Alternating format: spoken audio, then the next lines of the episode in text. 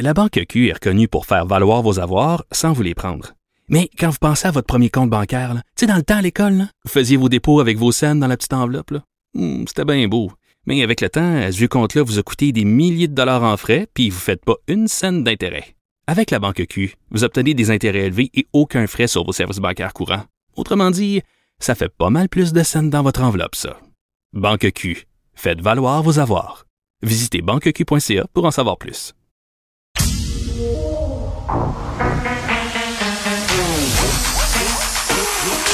Elle a une opinion sur tous les sujets. Pour elle, toutes les questions peuvent être posées. Geneviève Peterson. Radio. Salut tout le monde, bienvenue à l'émission. On continue bien entendu aujourd'hui de décortiquer ce qui s'est passé au Texas. On a notre envoyée spéciale Clara Loiseau qui a été envoyée euh, dans cette petite ville où a lieu cette fusillade qui, je le rappelle, malheureusement a fait 21 morts, dont 19 enfants, les deux professeurs aussi, parce que on en apprend de plus en plus là, sur le déroulement des événements. Ces deux femmes-là qui ont agi en véritables héroïnes, qui ont essayé de protéger les petits jusqu'à la fin. Puis pour vrai, la une du Journal de Montréal, puis pas seulement la une du Journal de Montréal, c'est la une de plusieurs journaux à travers le monde. J'ai pas encore été game de la regarder. Pour vrai, de, prendre le temps là, de prendre ces 21 photos-là dont 19 photos d'enfants qui ont l'âge des miens, puis de les regarder un à un, ces enfants-là, c'est un truc, je, je suis incapable de faire ça, puis je sais que vous êtes plusieurs à trouver ça très, très difficile. C'est pas le même contexte, là, mais c'est un peu euh, le même sentiment que quand on avait les photos des enfants de Guy Turcotte sur la une des journaux tu t'imagines la peur de ces enfants-là, ce qu'ils ont vécu avant de mourir, la douleur de leurs parents aussi. Euh, Puis tu sais, je vous disais, on en apprend un peu plus sur le fil des événements. Ces parents-là qui ont attendu de longues heures, qui voyaient sortir les enfants vivants, puis à un moment donné, ton enfant, il sort pas. Ton enfant, il sort pas. Puis ton enfant n'est pas parmi les blessés. Et là, tu réalises que ton enfant fait partie des victimes c'est épouvantable. C'est épouvantable encore plus quand on entend les arguments de certains commentateurs pro-armes euh, qui sont bon allègrement diffusés sur Fox News, bien, bien évidemment. Les gens de la NRA aussi qui vont tenir euh, un événement en fin de semaine malgré tout ça. Ça fait trois ans qu'ils se sont pas réunis. Donald Trump va parler là. Euh, et là, tout le monde évite l'éléphant dans la pièce, c'est-à-dire les armes à feu, l'accessibilité des armes à feu aux États-Unis. Puis on dit, bah, le problème, c'est la santé mentale des gens. Le problème, ce sont les hommes qui tiennent ces armes-là.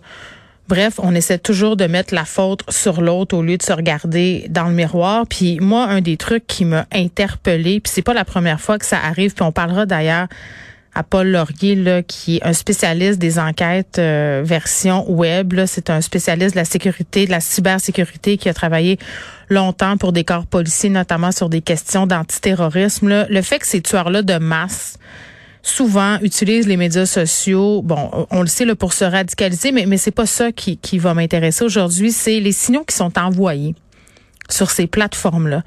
C'est-à-dire que quand on se met à décortiquer ça un peu après les faits, quand on, se met à regarder la page Facebook de cet homme-là que je refuse de nommer, de d'autres tueurs de masse aussi, que ce soit au Canada, aux États-Unis ou même encore en Nouvelle-Zélande, rappelons-nous de la tuerie de Christchurch qui a fait 51 morts, 49 blessés.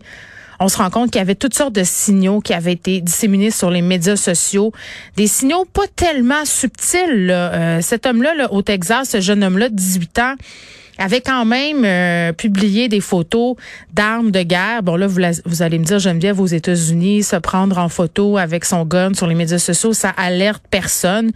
Je veux bien, mais qu'est-ce qu'on peut faire quand on sait que ce jeune homme-là, pardon, 30 minutes avant de commettre son geste, euh, écrit à une jeune européenne qui venait de tirer sa grand-mère d'en face puis qui s'apprêtait à aller faire une tuerie dans une école, est-ce que ces plateformes-là auraient pu faire quelque chose? Est-ce qu'il y aurait eu moyen, par le biais des algorithmes, de lever des petits drapeaux rouges? Vaut mieux être plus prudent que moins. Bon, je comprends que ça soulève toutes sortes de questions par rapport à la vie privée, là, mais moi, je me posais la question sur les médias sociaux, sur l'algorithme, justement.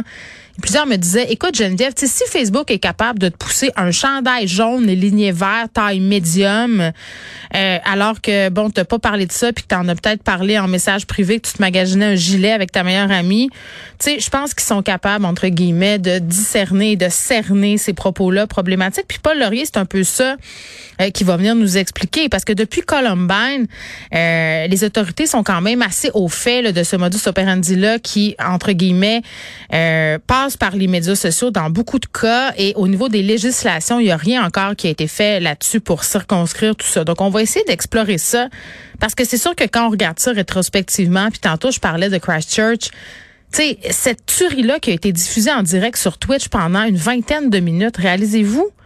Des gens sont morts en direct sur les médias sociaux et personne ne faisait rien. Et une personne, une femme va poster une photo d'elle en train d'allaiter, puis bang, Instagram va l'enlever automatiquement. Comment ça se fait?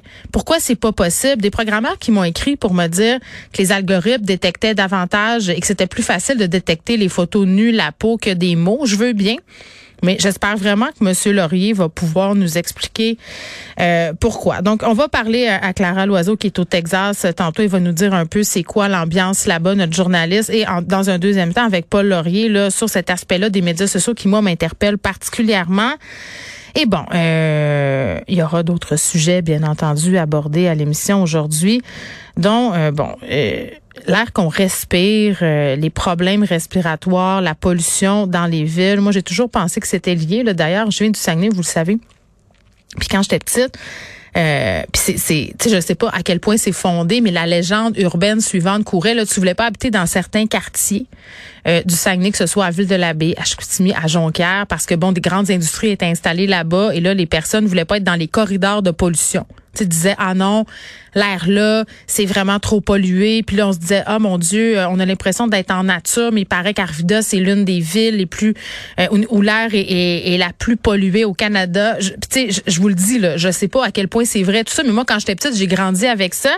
Et là, il y a des chercheurs de l'université McGill qui en sont venus à la conclusion suivante, c'est-à-dire que l'air qu'on respire, la pollution a des problèmes euh, respiratoires et tout ça, ça, a une incidence directe sur notre santé respiratoire. Ils vont venir, un de ces chercheurs-là va venir nous expliquer les conclusions de leur étude. Et bon, vous me connaissez, moi j'aime ça quand ça va bien réconcilier les gens. Euh, la brioche dorée. Hein, la brioche dorée gate à Westmount, trois choses. On en a parlé. Euh, controverse, une cliente qui se pointe là, qui, bon, euh, se formalise et s'indigne que le propriétaire Jérôme Moutonnet, qui était d'ailleurs avec Benoît un peu plus tôt, là, euh, s'indigne que euh, bon, elle se soit seulement fait servir en français, que ce propriétaire-là aurait refusé de la servir en anglais. On va la recevoir, la madame. Elle va être là tantôt. Elle était dans le journal de Montréal le matin. Elle regrette pas sa sortie.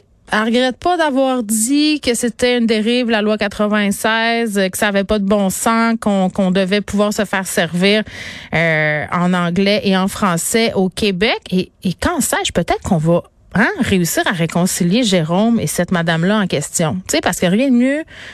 Hein, on, va essayer de, voir un peu les deux côtés de la médaille. Les deux sont, sont insultés. Il y a question de politesse là-dedans.